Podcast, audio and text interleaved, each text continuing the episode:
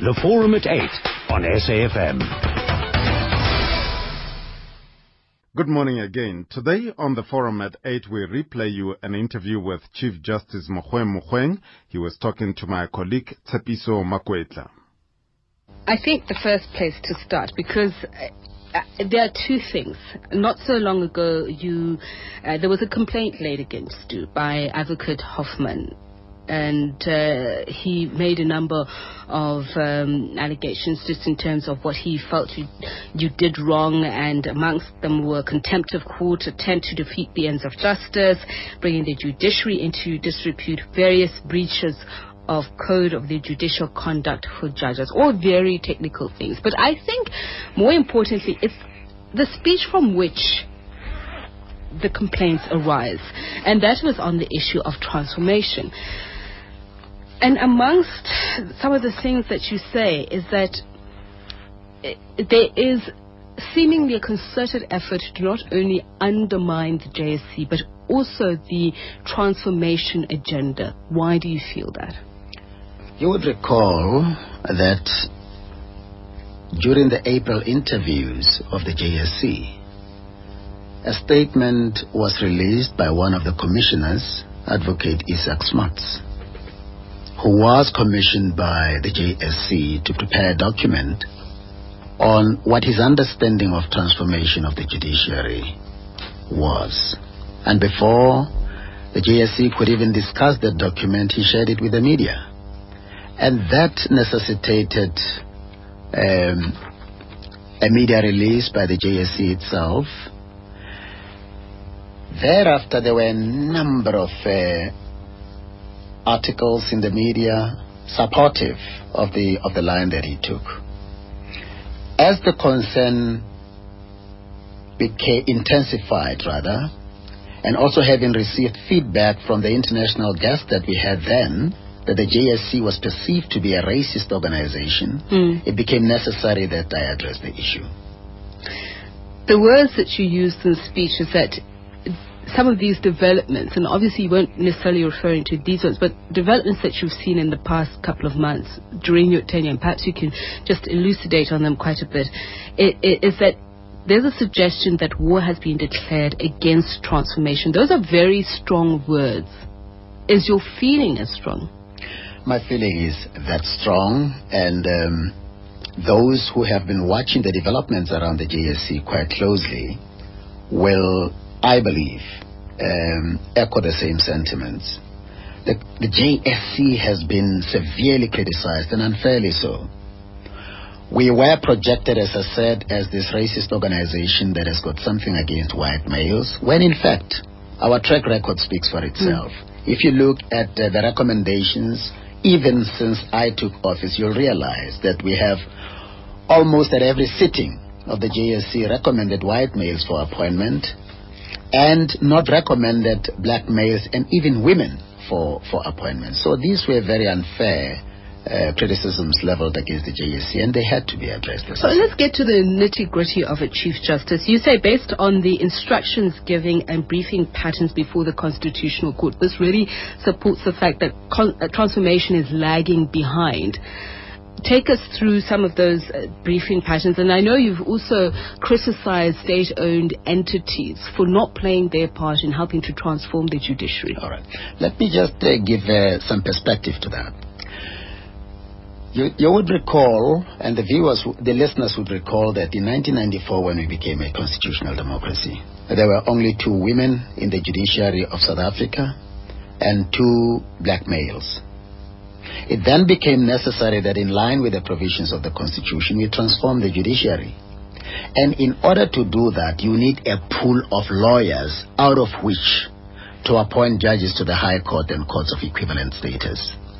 Now, if you don't brief advocates who are transformation agents, if you don't brief women, if you don't brief uh, black males, if you don't give instructions to uh, women attorneys and black attorneys, then you are not going to have a pool out of which to appoint people through whom the judiciary can be transformed. That is why it was important and necessary to emphasize the need for government departments, state-funded organizations, and big business to brief these people. But what do you think informs the position that you say that more than 90% of appearances before the court are white and male? Occasionally, a junior would be a white woman. Are blacks not good enough? I beg your pardon? Are blacks not good enough? What informs this trend that you that we're seeing? You say 90% of appearances before the court are white and male, and if they're junior, it's likely to be a white woman. The impression created, and certainly the perception, is that blacks are not good enough. Are blacks not good enough? Do, are they not skilled well enough? There are very good black uh, advocates and attorneys. There are very good women attorneys and advocates.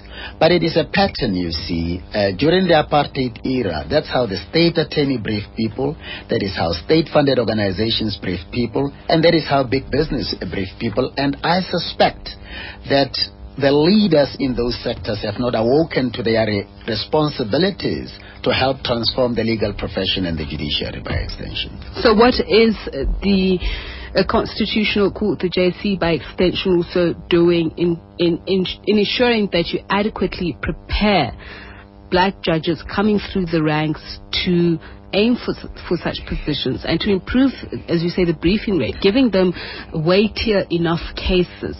Well, the JSC um, has got virtually no role to play in that regard. But institutions that have a, a critical role to play would be the South African Judicial Education Institute, which I chair. We have aspirant judges programs, so we take these lawyers, these women, these um, these um, uh, black people and even white people, train them in the area of adjudication, prepare them for judicial office, so that when the need arises for people to be appointed to act or to be appointed on a permanent basis to the High Court, we have a pool available to do that. But we, I also owe it to the nation as the head of the judiciary to urge the executive, to urge parliament, to urge state-funded institutions and the private sector to give work to these people because if they don't, we, the pool is fast drying up out of which to appoint people through whom the judiciary can be transformed. So government and itself is to blame for this? Government itself is not uh, giving work to black practitioners and to women as much as they ought to. If you check the records at the Constitutional Court alone now, you'll be shocked by what is happening. And the same applies to state-funded institutions. What, what is the picture, Chief Justice? I, I am telling you, probably 90% or much more than that. If you check just what happened last week, you'll be amazed what is happening. When government departments are litigants, when state funded organizations are litigants, you can have, just last week, let me give you an example.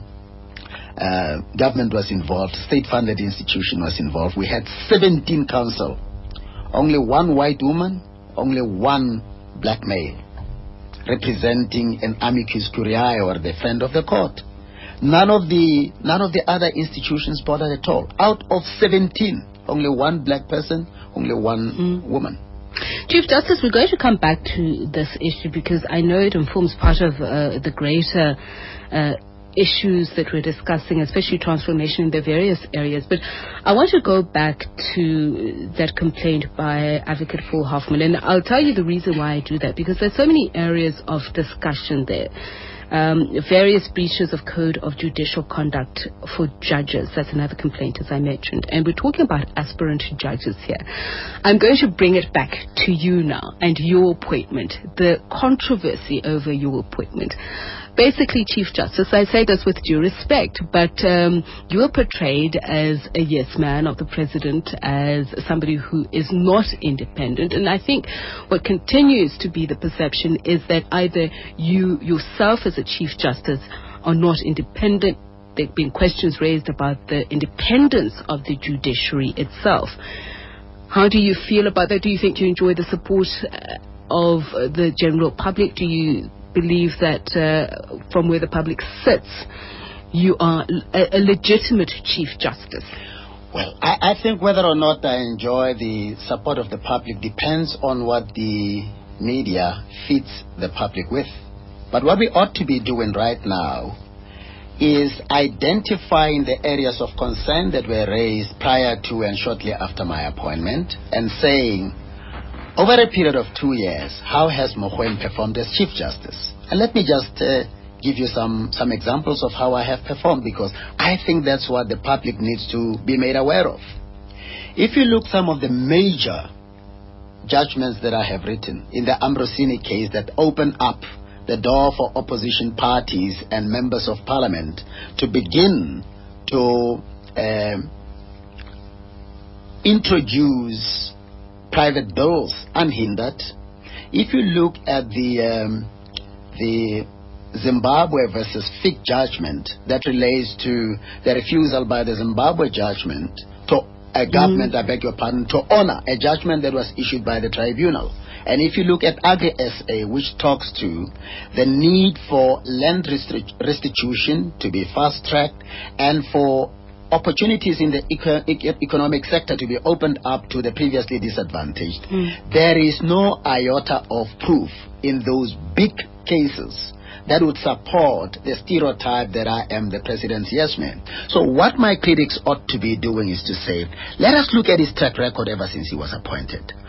How can we substantiate the allegations that we so vigorously leveled against this man, that he was the president's yes man? Chief Justice, you would agree with me, though, that uh, the independence of the judiciary in general depends on what are seen to be tangible and intangible factors. And some of the intangible factors, or tangible depending on where one sits, is that a Chief Justice is appointed by political leaders and the chief uh, the judiciary itself operates within that political environment so one would then question rightly or wrongly whether or not the chief justice has any allegiance to the person that makes the appointment It's it's it's it's legitimate for people to to wonder whether there is any allegiance owed by the Chief Justice to the one appointing him or her.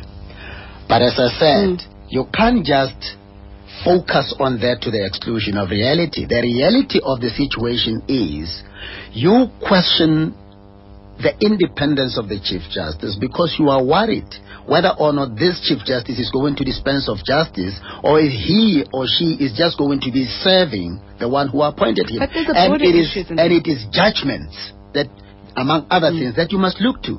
But there are, are broader issues, and you yourself have raised concerns about them, and that is the independence of the judiciary, Yes. along the fact that the judiciary does not enjoy the independence of uh, control of its own funding, and that it still reports to a political head, No. which is uh, the just, which is the Justice Department. We neither report to Parliament nor to the Minister nor to the President. We are fully independent in that regard. The issue that I raised relates to institutional independence. That we don't have our own budget. We do not as yet appoint all the support staff that uh, has to help us Eh, eh, etc. But it, it's got nothing to do with our ability to make sure that when a matter comes before us involving government or the state, we give judgment that is fair and just. Chief Justice, hold the thought. I'd like us to continue looking at that. What are the changes that need to be made to improve the independence, whether it's appearance of independence of uh, the judiciary or indeed the independence of the judiciary. SMS 34701. Follow us for updates and have your say on our Facebook page, AM Live on SAFM.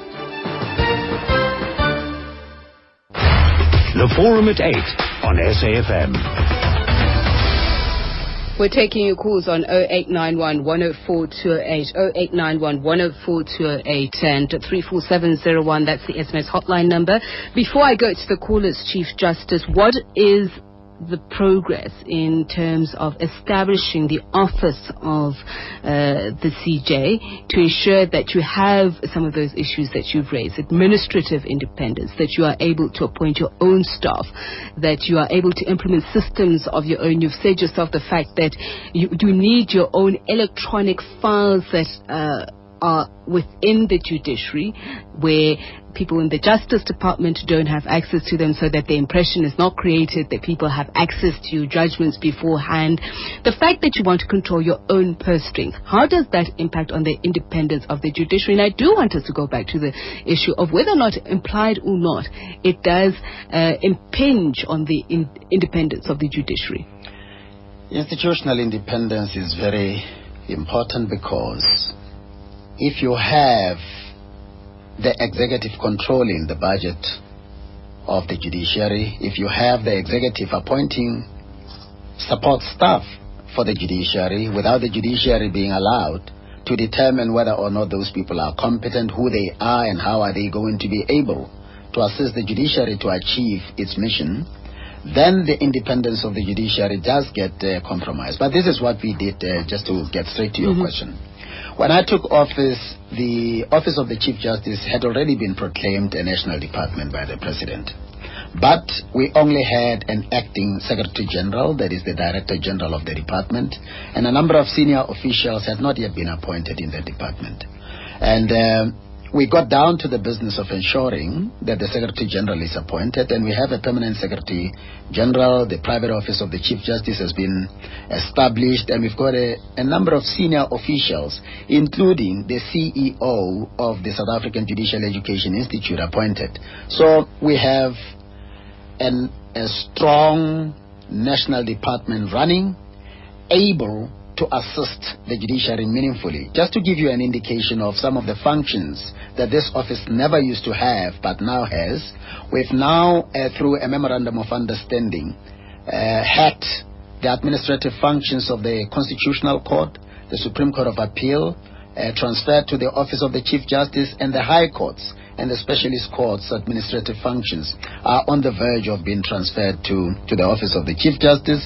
We have the JSC and SAJ's administrative functions uh, transferred to the, to the Office of the Chief Justice. So we've made a lot of, of, uh, of progress in ensuring that uh, institutional independence become a reality in the South African judiciary. We'll judiciary. talk a little bit more about that, Chief Justice. Let me not hog you. There are people who do want to talk to you. 0891 104 208. We've got Advocate Naidu on the line from Durban. A very good morning, Advocate Naidu. Uh, good morning. Good morning, Chief Justice. Good morning, sir. Uh, Chief Justice, before I, I ask you uh, uh, questions which I have, uh, just wanted to commend you on uh, bringing transformation issues to the fore and alerting the public to the need for transformation in, uh, in the legal profession especially. Um, Chief Justice, uh, as, as a practicing advocate, um, and I know that you've been talking about the independence of the judiciary and, and uh, transformation, but uh, my question deals more with the uh, legal practice bill um, and the implications it has on the profession, um, the judiciary and the legal profession, the attorneys uh, profession and the advocate profession. My my question, well, my questions to you is firstly, um, the minister wants to regulate the legal profession uh, in terms of the legal practice bill. Um, my question is that more regulation of the legal profession and uh, more especially the advocate's profession uh, not to erode the uh, foundational constitutional values of the rule of law and uh, the independence of the judiciary. Okay, thanks a lot, Advocate Naidu. Kwezi in Port Elizabeth. A very good morning to you, Kwezi. Good, good morning, Tshepiso, and good morning to the Chief Justice. Good morning. sir. First, let me let, let me say I was one of the first people who had concern when the Chief Justice was about to be uh, put on the bench, and uh, also due to the media speculations, I also had concerns that he would not be independent. But I must lately say that I'm quite impressed by him, especially his uh, transformative drive.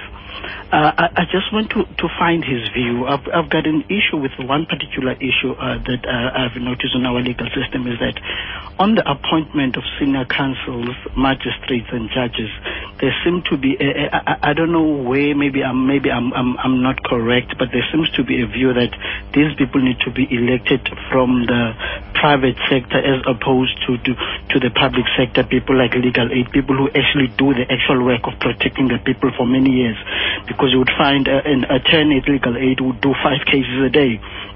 Okay. Whereas an attorney in the private sector would do one case a month. But when you're looking for judges, you'll go and find people in those elite type of uh, institution. What is the Chief Justice on that? And I just All want right, to say he has done a great job so far. Thank you very much. Thank you very much, Kwezi. Jan in Butterworth, good morning. No, sorry, it's John in Butterworth. No? It's John. Apologies. Yeah. I've got Okay, no problem. Hi. That's fine. Uh, okay, um, I just want to say, you know, um, I, I watched the initial, um, shall I say, um, uh, reception that uh, the judge president was interviewed and things like that. And uh, as he quite rightly said, is uh, the the attitude that it, seems as he's now drawn a line on a war on transformation and so on and so on. Uh, my point is, somebody in such a critical uh, role in the country, where the whole constitution lies in his hands, why can't he be, instead of divisive, why can't he be more uh, reconciliatory in terms of, all right, you know, let's say you, you, this portion of the of the of the um, community, Mm. advocates, and so on, you guys have been da da da in the past.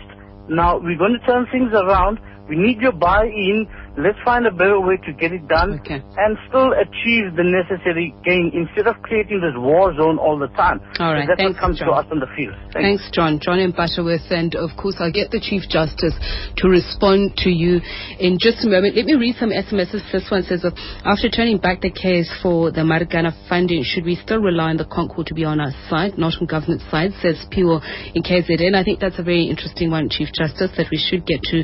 And uh, he says the transformation of the judiciary is a constitutional imperative. The CJ should continue with it without fear or favor. I'll read more SMSs. Do keep them coming. 34701 on Twitter at AM Live on SAFM. Follow us for updates and have your say on our Facebook page, AM Live on SAFM. Email us on alive at sabc.co.za. AM Live on SAFM 104 to 107. Half past eight. Uh, let's update uh, your news uh, as we take a break uh, from uh, that interview with uh, the Chief Justice Mogoeng. Welcome back. You're still listening to a one-on-one interview with Chief Justice Mogoeng Mogoeng here on SAFM, South Africa's news and information leader, and this is the forum at eight. We had two calls. Advocate uh, Naidu earlier on talking about the legal practice bill. That's obviously uh, been a controversial one and one that has uh, raised a lot of eyebrows. But I'd like to, before you get to answer, but perhaps in your in your mind, give us a little bit of perspective what what you think about the necessity of the legal practice bill. Well, I may just as well answer the question because my answer is very short. We took a decision as the heads of courts under the leadership of former Chief Justice Chaskalson that we're not going to get involved as sitting judges in the discussion of the legal practice bill. Some of us were advocates before we were elevated to the bench. Others were attorneys. And more importantly, this is a matter that is likely to result in litigation, and no serving judge would be um, no serving judge uh, ought to get involved in the discussion because then you would be forced to recuse yourself if the matter does come before the court in which you you serve. So I'm not going to. And no doubt, if you answer now, that will reveal some form of bias. Absolutely. Okay, so then Kwezi's uh, question, uh, as well as John. Kwezi's question relates to the to the fact that prosecutors and those who serve the legal aid board as lawyers are not considered for appointment to high judicial office. It is quite correct. Prosecutors are ordinarily appointed as magistrates, but there seems to be a problem um, when it comes to their appointment to the High Court. Now, the matter is before the Judicial Service Commission now. We've asked members of the Judicial Service Commission to prepare documents, the one explaining why it is advisable not to consider uh, prosecutors for appointment to the High Court, and the other suggesting that uh, it is in fact a good thing to do so. So the matter is under discussion. We will appreciate as many representations as possible to the Judicial Service Commission so that we can have the benefit of people's uh, experiences and wisdom before the final decision is taken. We familiarized ourselves with the position in other countries like Ghana, like like Germany, but um, it is it is not proper that um, I explain what the position is right now. Safe to mm-hmm. say that the matter is receiving attention. John uh, correctly says that uh, the right thing for the Chief Justice to do is not to create division, but to reconcile all the sectors of society in relation to matters that affect the, the judiciary. The difficulty does arise, though, when a very important matter is being debated in the in the public arena, and nobody is saying anything contrary to the incorrect information that is being disseminated about the, the judiciary. I had to step in at the time when the judiciary and the Judicial Service Commission were being projected as somewhat racist, something had to be said. It had to be said strongly so that people realized just how serious the matter was. Generally, I wouldn't want to get involved in public debates. I think it is something that I should stay away from, and hopefully, going forward, organized profession, members of the organized profession, and mm. members of the public will take over the cudgels and do what should be done by them, and that is participate in this uh, debate in the by public your, arena. But your, by your own admission, Chief Justice, you've said anybody who touches this matter of uh, transformation, yes. uh, you said it, in fact, it's not for the faint-hearted. Yes. That they should ready themselves to be attacked, that yes. they should ready themselves to come under extreme scrutiny. So do you not think that uh, you may not have the opportunity, especially if you say you are the head of the judiciary, you're the leader of the judiciary in this country, and it's such an important issue, which also relates to access to justice, which is something we'll talk about in just a moment. What I will never fail to do is rise to the challenge when no other person is prepared to do so in circumstances where distortions are disseminated as a matter of course mm. about the judiciary or the Judicial Service Commission. I first wait, by the way, for people to speak countering the damaging information that might be disseminated against the, the judiciary or the Judicial Service Commission.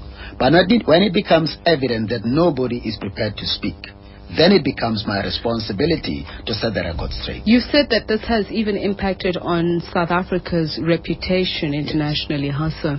Well, for starters, in April when we had that Commonwealth uh, Lawyers Conference in Cape Town, officials in the office said to me, you know, the Chief Justices arising have, arriving at the airport have been reading the media reports to the effect that the Judicial Service Commission is, uh, is racist, and they are worried about this. And when I went to, to London, I was interviewed by CNN and, uh, and BBC Hard Talk. They raised the same issue, but what is wrong with the Judicial Service Commission? You are overlooking good people. Are you a racist organization or what? That is quite damaging. You know why? Investors require a judiciary that is impartial. They don't want a judiciary that is beholden to the executive or a sector of the of the society. Because if the judiciary is beholden to some people and you invest your money in that country, what guarantee do you have that they are not going to rule in favor of those that, are, that they are beholden to in case you have a dispute with them? What guarantee do you hmm. have that such a partial judiciary is not even corrupt? They cannot be given money to rule against you. It's important to protect the impartiality, the independence, and the integrity. That's why we're on the subject. I wanted us to talk about access to justice, but seeing that we are already on the subject, you you you have uh, presented your preferred court administration role. Also in line with judicial policy norms and standards. If you could just take us through what is that model and uh, in line with international best practice on that. If you look at the court administration model of uh, Ghana, the United States of America, and the Russian Federation, to mention but a few countries, you'll realize that the judiciary actually controls its own budget, it controls its own staff, it appoints its own staff. Obviously, the judges don't have to be fully involved in the day-to-day running of uh, those operations, but there are officials dedicated to court administration. So we would want, just like the NPA, for instance, but more importantly, like uh, the NPA, the Chapter 9 institutions, including the Auditor General, to have our own budget that we control, we shouldn't be asking for money every time there is something to be done. Let me just give you an example of what really drove the point home to me that we need to be independent as soon as possible. I went to the Western Cape High Court last year, and the judge president and the deputy said to me, We don't have stationery. I said, What do you mean you don't have stationery? They said we are not permitted by the Department of Justice to buy stationery that we need for the day to day operations of the court. I was shocked. And that drove the point to me that it's important that at least in relation to things so basic as stationery when, and library material, we are able to buy them without having to seek permission elsewhere. When you say as soon as possible, where are the talks with the Justice Minister at the moment? Uh, and, and, and, government in general in ensuring that happens as soon as possible? You know, the Minister for Justice and Constitutional ju- uh, uh, constitutional development has been very supportive. As I indicated earlier already, uh, the functions of the Constitutional Court, the Supreme Court of Appeal, are already with the Office of the Chief Justice, and an agreement has already been entered into in relation to the the, the, transfer of the administrative functions of the high courts and courts of equivalent status. And if you look at the Superior Court Act and the 17th uh, Constitution Amendment Act, that were driven by the minister and parliament to bring into being, they all point to the urgent need to establish an independent court administration system. But where is that process, Chief Justice? urgent, your urgent yes. and my urgent may be different. Oh. You want that as soon as tomorrow how likely is it that it could happen by next year? Well, our, the report that I received from the Secretary General is that uh, come April next year, we should be having our own uh, budget vote. 0891 104 We're in conversation with the Chief Justice. Uh, Chief Justice, there is an SMS that was from and KZN. We'll talk about, we'll get to it in just a moment. I just want us to take this batch of callers in terms of Marikana, uh, the funding issue. That is something that I think uh, listeners would really like to hear the opinion of the Chief Justice. Let's go to Tony in the Eastern Cape. How do we reconcile local and international law is the question you asked, Tony. Good morning, good morning, ma'am. Good morning good to morning. the Chief Justice. Good morning, sir. Uh, Chief Justice, um, um, uh, uh, the Section 39 of the Constitution provides that um, I'm going to go to uh, subsection uh, B. It says it must consider international law when you interpret the Bill of Rights. Now, Chief Justice, I want to find out this morning is that um, uh, uh, uh, the, the, the word, the vocabulary utilized there in this subsection must actually place an obligation.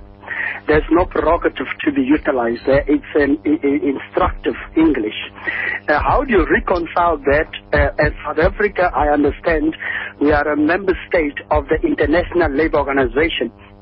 Uh, uh, uh, South Africa's obligation.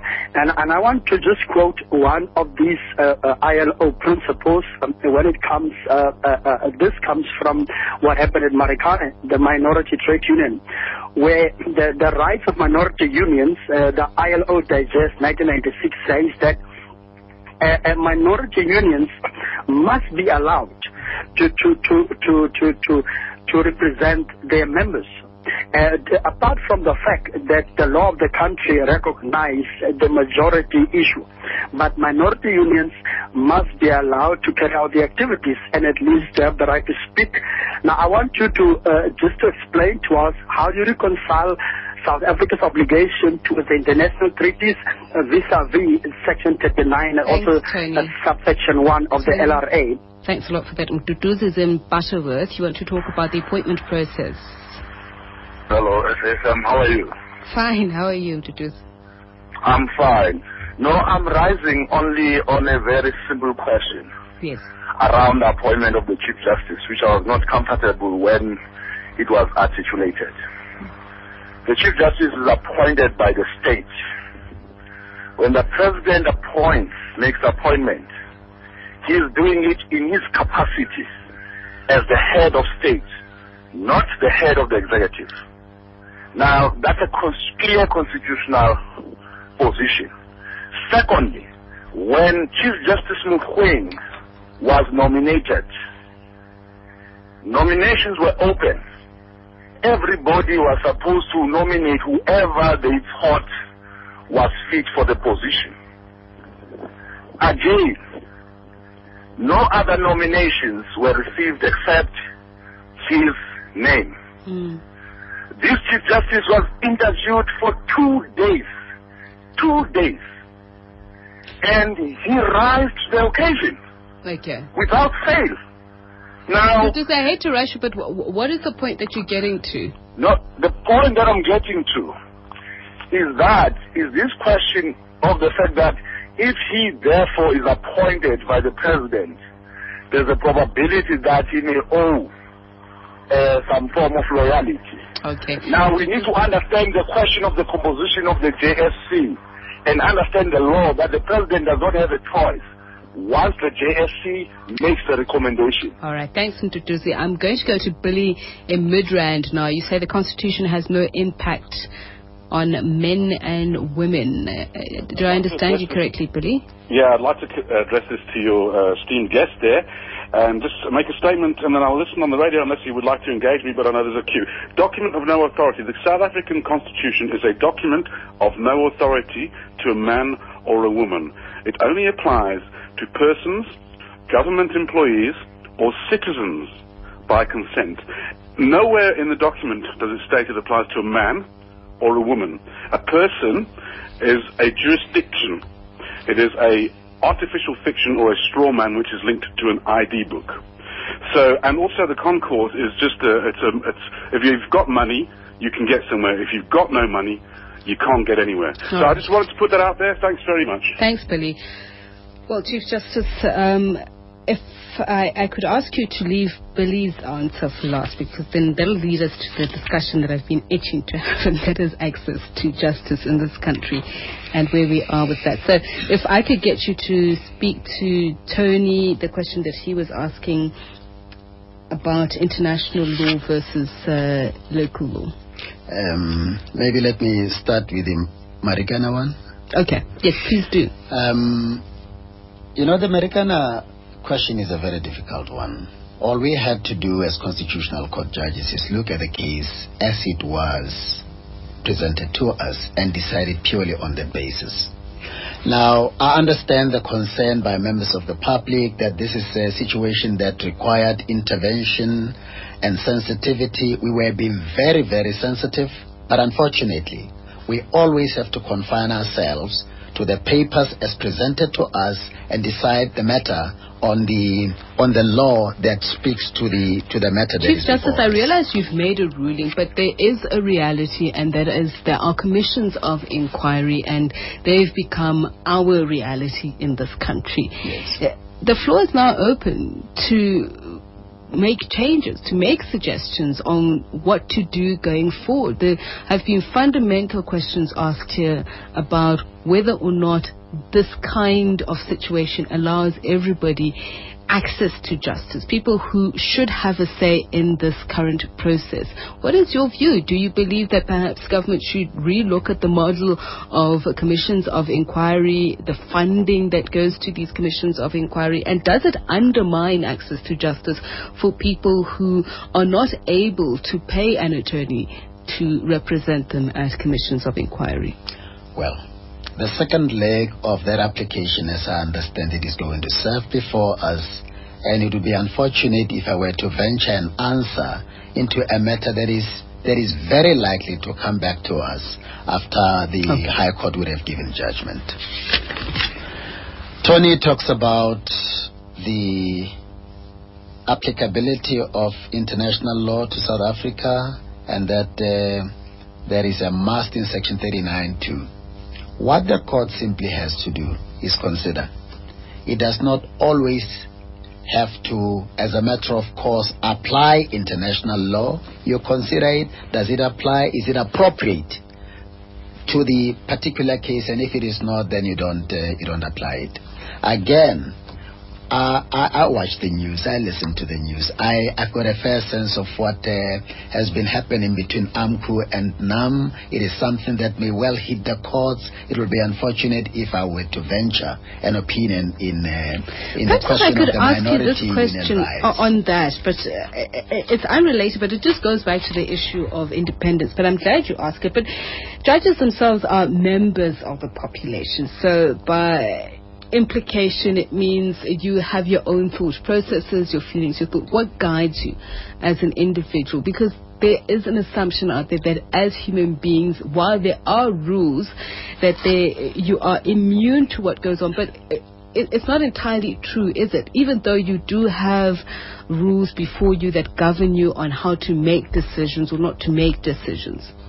Well, um, it is true. We we live in uh, in in the same um, society that uh, that you live in. Uh, we are not absolutely immune from what affects other people. For instance, I'm driven by my background from from a very poor village. I'm driven by my background living in a township, the poorest section of the township, Muntiwa, from 1997 Mm-hmm. up until up until July 2010. So whatever I do, the way I approach my work is informed by the suffering of the people that I lived with.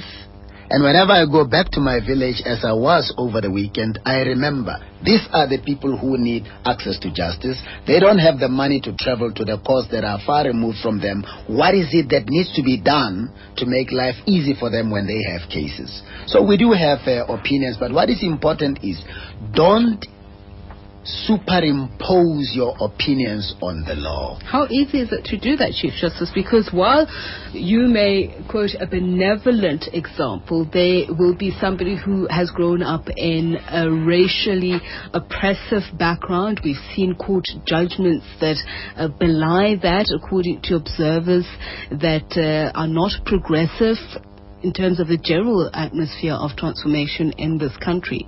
How do we ensure that people don't superimpose those experiences? Well, one, the constitution, the constitution is there to guide us. Two, the South African Judicial Education Institute is there to offer training not just to aspirant judges, by the way, but also orientation to newly appointed judges and education, ongoing education to um, judges who have been in the field for a long time. Are there problems that you see at the moment as a, Chief Justice where there are judgments that tells you that there are weaknesses in that area? There will always be weaknesses. There are weaknesses in judgment writing. There are judges who reserve judgments for rather too long. Uh, we, you, you must have heard the story of a judgment that was reserved for some five, six years.